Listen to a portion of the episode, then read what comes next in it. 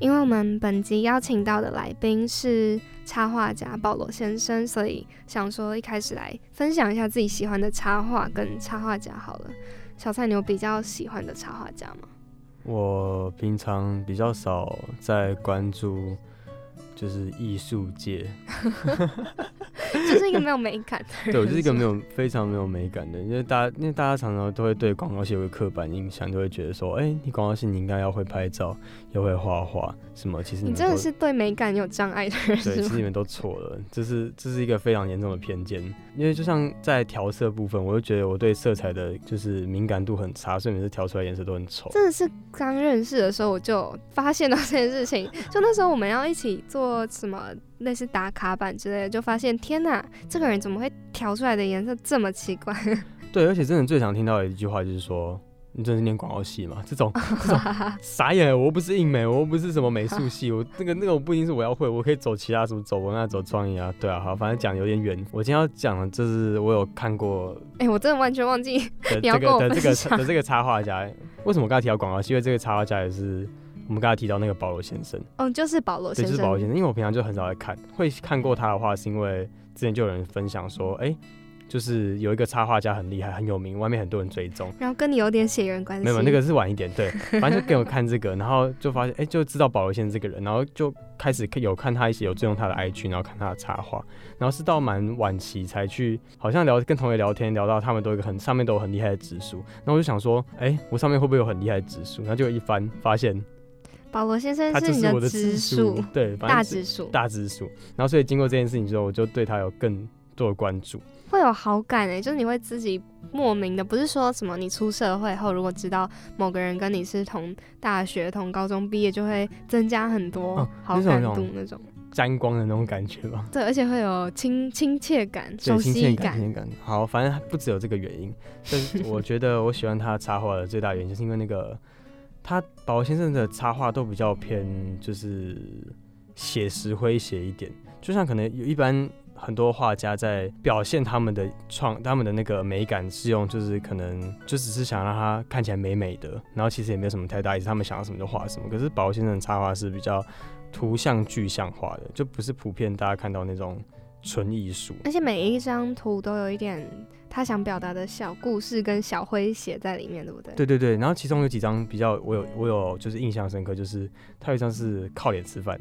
然后大家想到靠脸吃饭，第一个。就是一般艺术家可能画出来解释靠脸吃饭这件事情，可能就是画一张很帅或者很美的脸出来，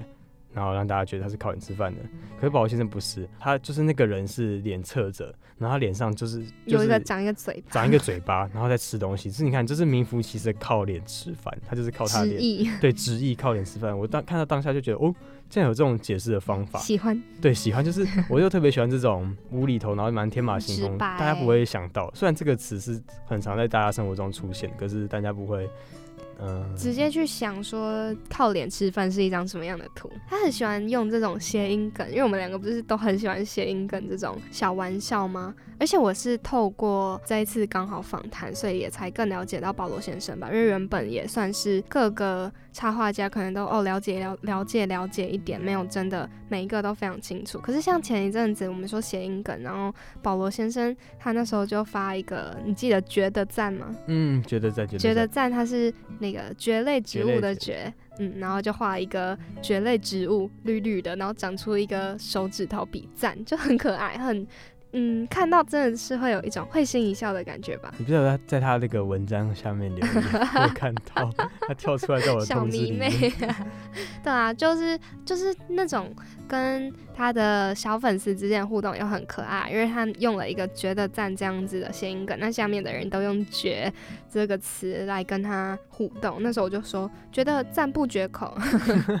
哎，中文系也不错啊。好烦啊，在战科系。那你除了宝宝先生以外，有没有什么其他就是喜欢的插画家？我有哎，只是我觉得就是你听到之后可能会觉得哎，很不像我会喜欢的插画家。他比较像是图文作家，他是洋葱就是 Mr. 阿尼，你有听过吧？YouTube 有他的频道。对对对对，我真的是某一天不小心就是看到了这个频道，就就爱上，因为他自己都说，大部分会喜欢他的观众都是宅男，然后直男什么的，因为而且他的主题都是那种有蛮多，就像之前我看过，他有一个网球王子，对对对，都是宅宅，然后动漫，可是因为就真的很好笑，很贴切现实，然后虽然他的画风，其实老实说。就觉得也不是我喜特别会喜欢，就可能因为我自己是喜欢那种很像优美嘛，然后机密啊、可爱可爱那种。但是因为洋葱就真的太好笑，就很喜欢那些插画家们，除了在他们。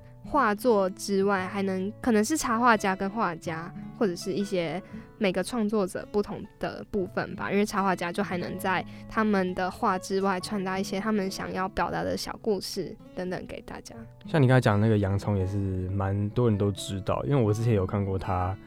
他有有一阵子有个系列是他把歌曲画出来，哦对，然后这有一项是他有一个是对折吗？然后他就画了什么，我把我对折，然后那个就把那个手折断，他啊 就叫一声，那个真的超级好笑，那个印象真的超级深刻。我到现在，我好像一两年前看的，我看到我现在想到还是会觉得笑，对吧？我问你哦，那你看到就是插画，你会有那种日常被小小的可爱到，或者是小温馨到的那种经验吗？还是你比较少？我比较少，可能看过，可是我不会记得。哦，我跟你说，因为就是插画这件事情啊，就撇除掉我们在网络上那些图文作家，因为我们讲的比较是那一方面的嘛。就是我觉得插画很酷、很特别的一个点是，如果它真的是小小的，然后插图在某一个东西上，然后。就是你在生活中发现到、被惊艳到，有时候是一个很窝心的故事。像我那时候也是高中要考职考之前，然后因为大家就会累死，然后全部人睡死在班上。我记得那一次是就是下午第一节课是英文课，可是全班都累到就是没听到钟声，没有人起床，就超夸张。搞不好是刻意不想起床，忽略真的是大家都没听到钟声。就后来我们英文老师他就。就是默默送我一张明信片，然后他说那个明信片是他的好朋友插画家画的，反正上面就是一张一只黄色的熊吧，然后在冬天，然后下雪天，旁边有雪人，然后围着一个围巾，然后上面写一些英文励志的小短语，虽然现在忘记确切的内容，可是那种我觉得插画就是一个很像会真的像是插足在你某个脑海中，有时候就真的不经意的就哦。你会被某个东西震撼到、温暖到，或者是吓到 这种感觉。像你刚才讲那个插画是不经意的，我我想到一个，可它可能不是插画，可是我也觉得它是不经意出现在我们生活中。就是不知道大家有没有在路上看过很多在墙壁上有人在作画，可是我觉得我也不知道为什么他们不知道是本来就有艺术底子还是怎样，他们画出来的东西就真的蛮好看的，就是蛮就是街头风，对，就有街头风。但所以我就觉得它这种这种应该算是一种插画，只是它以不同的形式出现在我们生活中。因为是不小心路过，然后就会被那一个街道上的一幅画，就是哎，这里有对有就就被震惊到。虽然可是可能我现在也不会记得他画了什么，可是我会觉得我会知道，算是你走在路上的一段小确幸。对，就是我会停下来多看一两眼那种感觉。啊，那你自己平常会画画吗？你有比较印象深刻自己画过什么？你觉得你觉得我可能平常会画画吗？应该是我不会特别。拿纸或者拿电脑拿出来画，就不会没有目的的画画，就只是有印象，就是以前大家应该高中国文课本上面，孔子那些古人都会变得穿着现代的奇装异服，对啊，那时候就上课很无聊，不想听老师上课，我就记得我画过。孔子画过李白，画过孟浩然，这几个画过，就可能帮他们加一些白痴的对话。在学生时期比较有印象的插画是这样。你妈知道你都在这样浪费 浪费学费吗？不知道，反正他 反正看到我课本，他也不想看，因为我字太丑，他可能不会翻到我画画那一页。然后现在长比较长大，就是也是不会特别画画，只是我在想事情的时候，我都会在旁边放一本笔记本，然后就开始在上面，我可能边手涂鸦，对，边讲。我要想讲什么，然后边思考的时候，我就开始画一些没有没有逻辑的东西，可能是一个圆圈圈一直在绕，还是就是画方块，然后一格一格叠起来。然后有时候开完会，突然看到，哎，那怎么半半夜全部满了？真的很恐怖。我也看过他的那个仿钢纸上，哇，就是讲得超精彩的。对啊，就是我整个从以前到现在画的东西都是很没有内容的。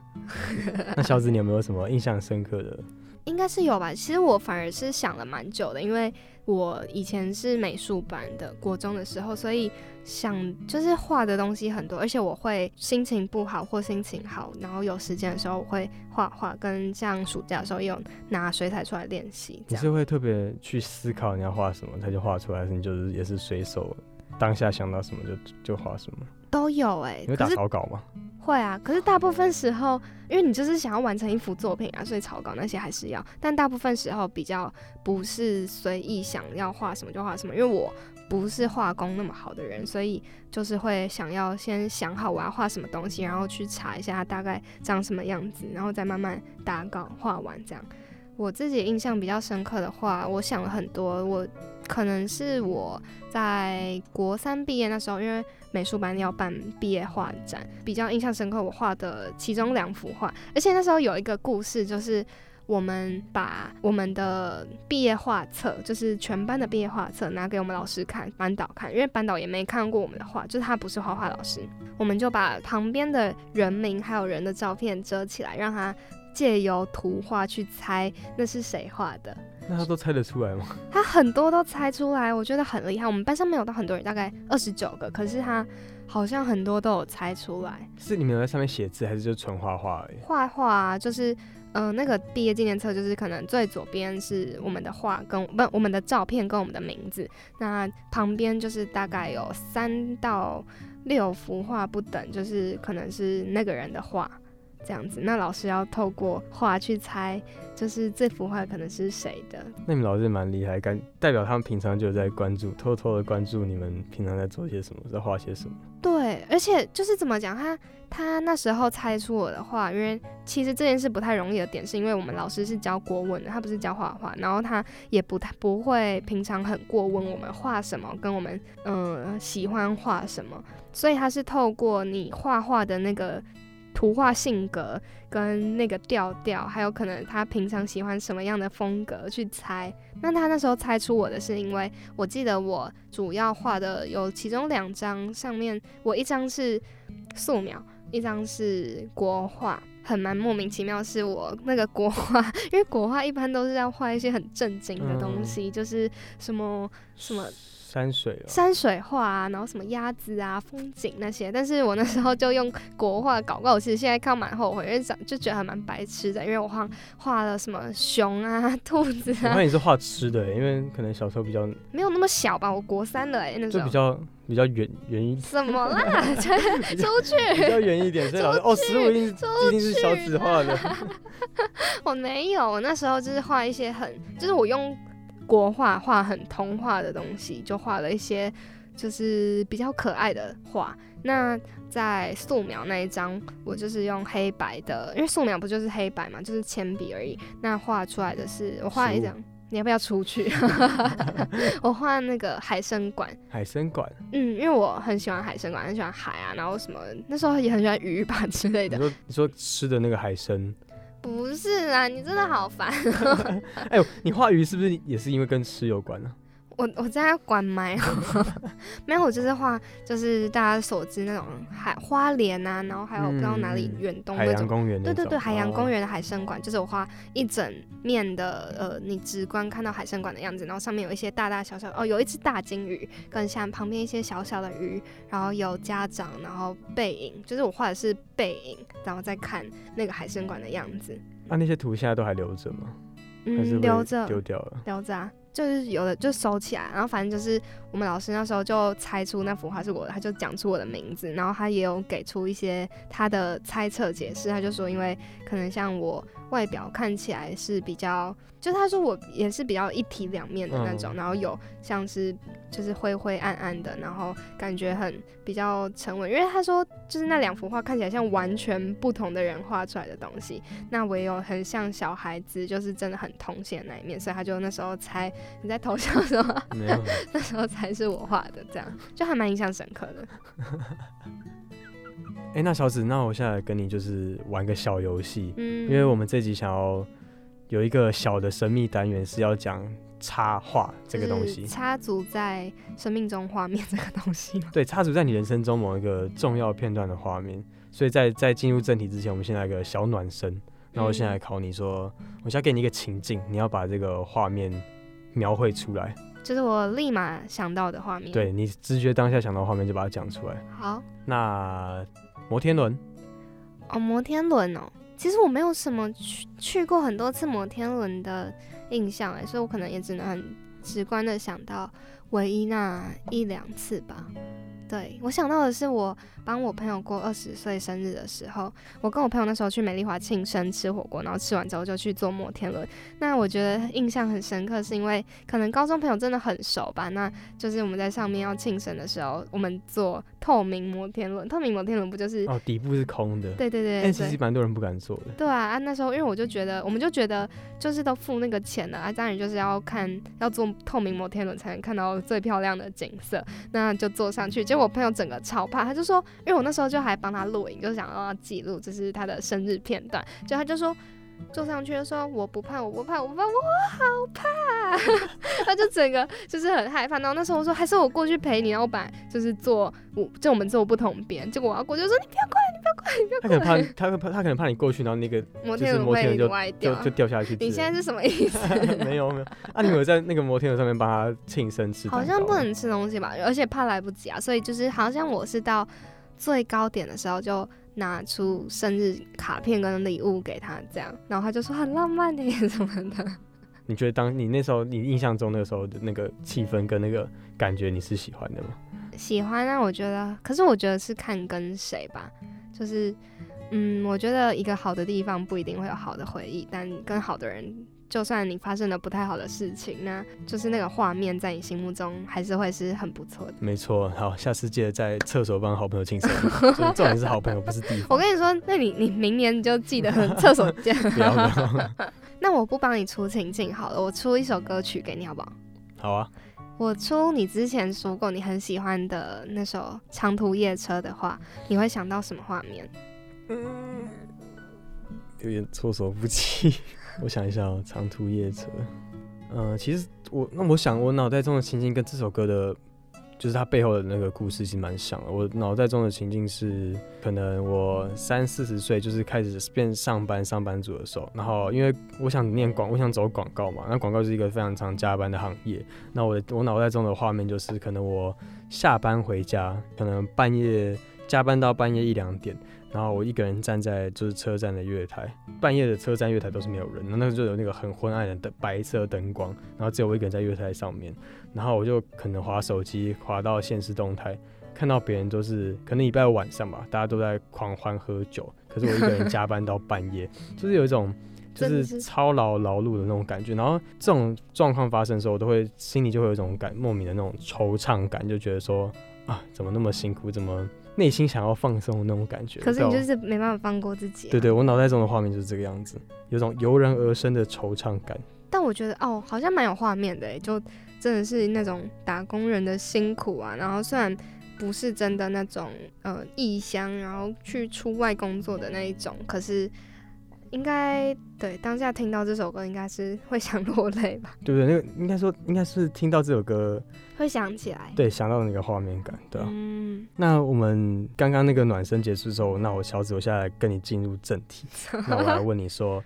你人生中有没有哪个画面，哪个插足在你人生中的画面是让你印象深刻的？其实我那时候我们在要聊这件事的时候，我就蛮担心的，因为我就觉得我们现在人生说人生真的是很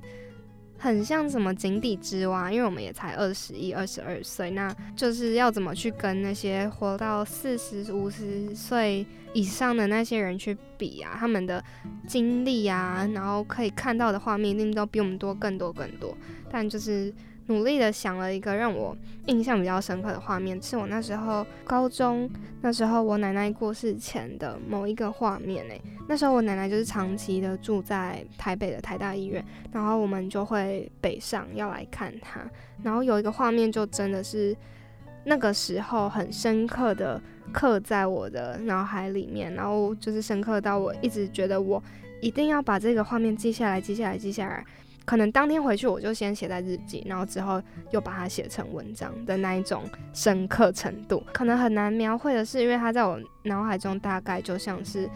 一个电影的短短的场景，可能五到十秒那样。嗯，因为我爸爸在我心目中的印象，那时候一一直就是那种很坚强，又不太会轻易在小孩子面前流露很累啊，或者是比较负面情绪、比较不堪情绪的那一种。可是那时候因为嗯，我爸爸先过去医院，那我之后才跟其他亲戚去，所以在要跟我其他家人会合的时候，那我就从那个医院的长廊就上了电梯，走上医院的那个长廊，那就这样，那时候是大概下午中午的时候，那就咔咔咔咔咔，然后往前走，那时候天气应该还不错，那个阳光就都会从那个医院很大的窗户这样子照进来，就。因为也在找我爸，想说，哎，怎么人不见？就后来就在一个沙发区看到他，然后那时候印象很深刻，就是可能大部分的角，因为沙发区就是一个角落嘛，那是暗暗的那个光，然后就是打在他的皮鞋上，而且我那时候就真的是从，就是我的脑海里的运镜是从他的皮鞋开始看到，就亮亮的，然后往上往上看，然后就看到一个我很熟悉的人影，有点是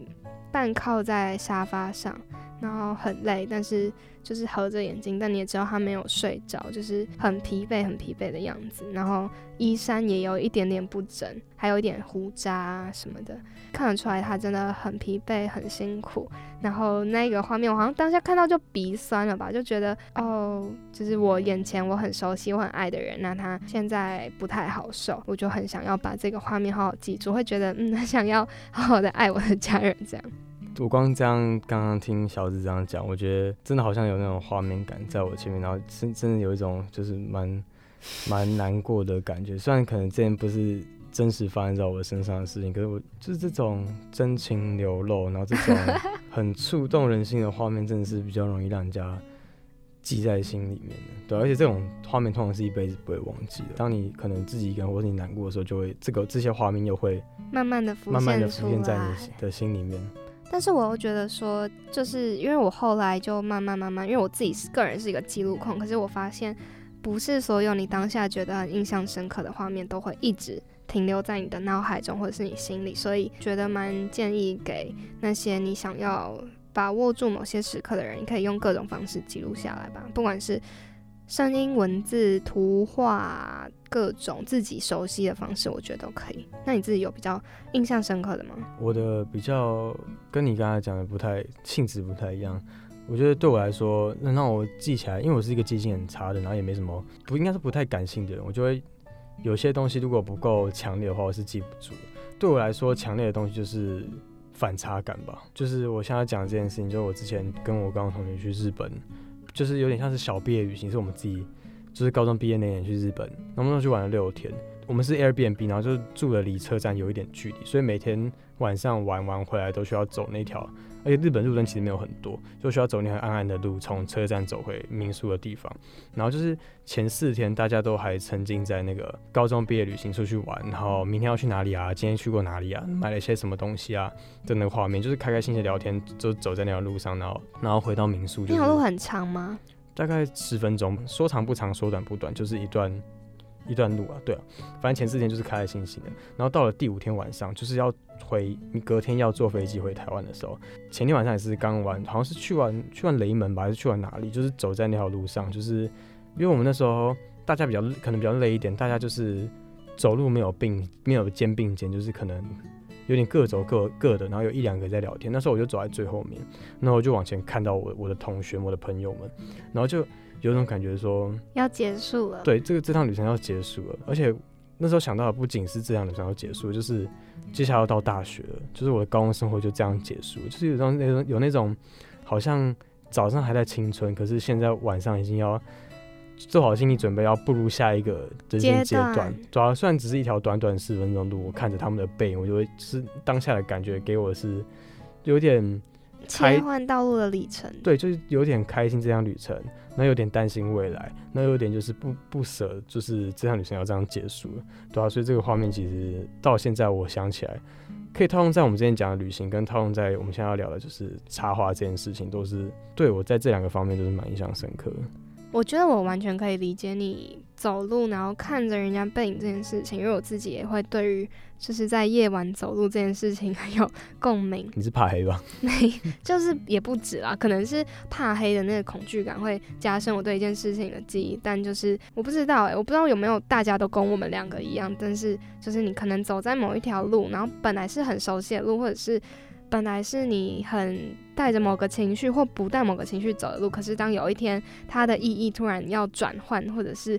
它要结束的时候，那个不舍的心情，或者是哇，真的真的会体现在你整个就是脑海里。油然而生啊！而且而且，因为我相信我当下我朋友一定不知道我心里在想这些东西，因为我平常就是不是一个 会，就是我平常就是比较疯疯癫癫的，就是可能当下开心就会直接表扬我很开心，我也不会好像没有那么多内心小剧场，所以我觉得其实偶尔这样跟你的朋友分享一下你内心在想的事情也是蛮不错的所以。你有跟他们讲吗？我没有跟他们讲啊，我不知道他们会 我去帮你 tag。不用不用不用，反正就是我觉得，因为像我今天跟小张聊完，就是他也知道，他就知道我有这件事情，然后他可能我当下在叙述他的画面，他有办法就是联想到一些他以前可能已经被他忘记的事情，然后他跟我讲他干那个就是他爸爸在医院这个故事，我也就可能因为我自己可能也是有亲人有时候有生病的这个情况，我之前可能因为不是什么重病，然后我会把那些画面忘记，可是其实现在他讲完，我就会再去回忆这件事情，然后就会得出一些可能新的像。要珍惜在家、啊珍惜跟家人的时光啊，或是珍惜像我跟那个高中时期，就是嗯青涩年轻的时候，现在你没办法那么青涩那么年轻，对啊，我觉得就是我觉得这些都是时光碎片吧。虽然你这样讲哦，我们真的是很矫情的一个节目，但就是就是没有矫情，我们是我们真的很走心啊，就是我们也是没有谁，我们就是可能昨天讲一下今天要讲什么，可是那些内容我们是对方都不知道的。对啊，所以当下蛮有感的。可是我就说，对于碎片这件事是有很有感，就像小蔡讲说。很多事情我们当下会忘记，然后你当下觉得很深刻，你以后也不一定会一直记得。可是未来在某一个瞬间，不管是你当下有没有好好的记录下来，但总会以某个方式重新，有可能重新呈现，跟重新让你有新的感受。嗯，没错，就是希望大家都有办法，就是真的是好好 珍惜虽然感觉，虽然虽然我们每次都在讲这种，希望大家好好去找一些东西，可是我觉得插画这件事情，就是这个画面，就是大家真的可以去好好想一下，可能你当下发生的，当下没办法马上得出一个什么，可是你现在回去回想，可能那些画面有让有办法让你得到一个新的体悟吧，这种感觉。那我们今天的打烊时间也快到尾声了，那希望大家都会喜欢我们今天的内容，我自己是还蛮喜欢的我自己。也蛮喜欢，而且觉得蛮特别的感受。哦，因为我们真的是进来录音间听对方讲故事，那希望大家喜欢我们今天的故事，我们下次再见喽，拜拜拜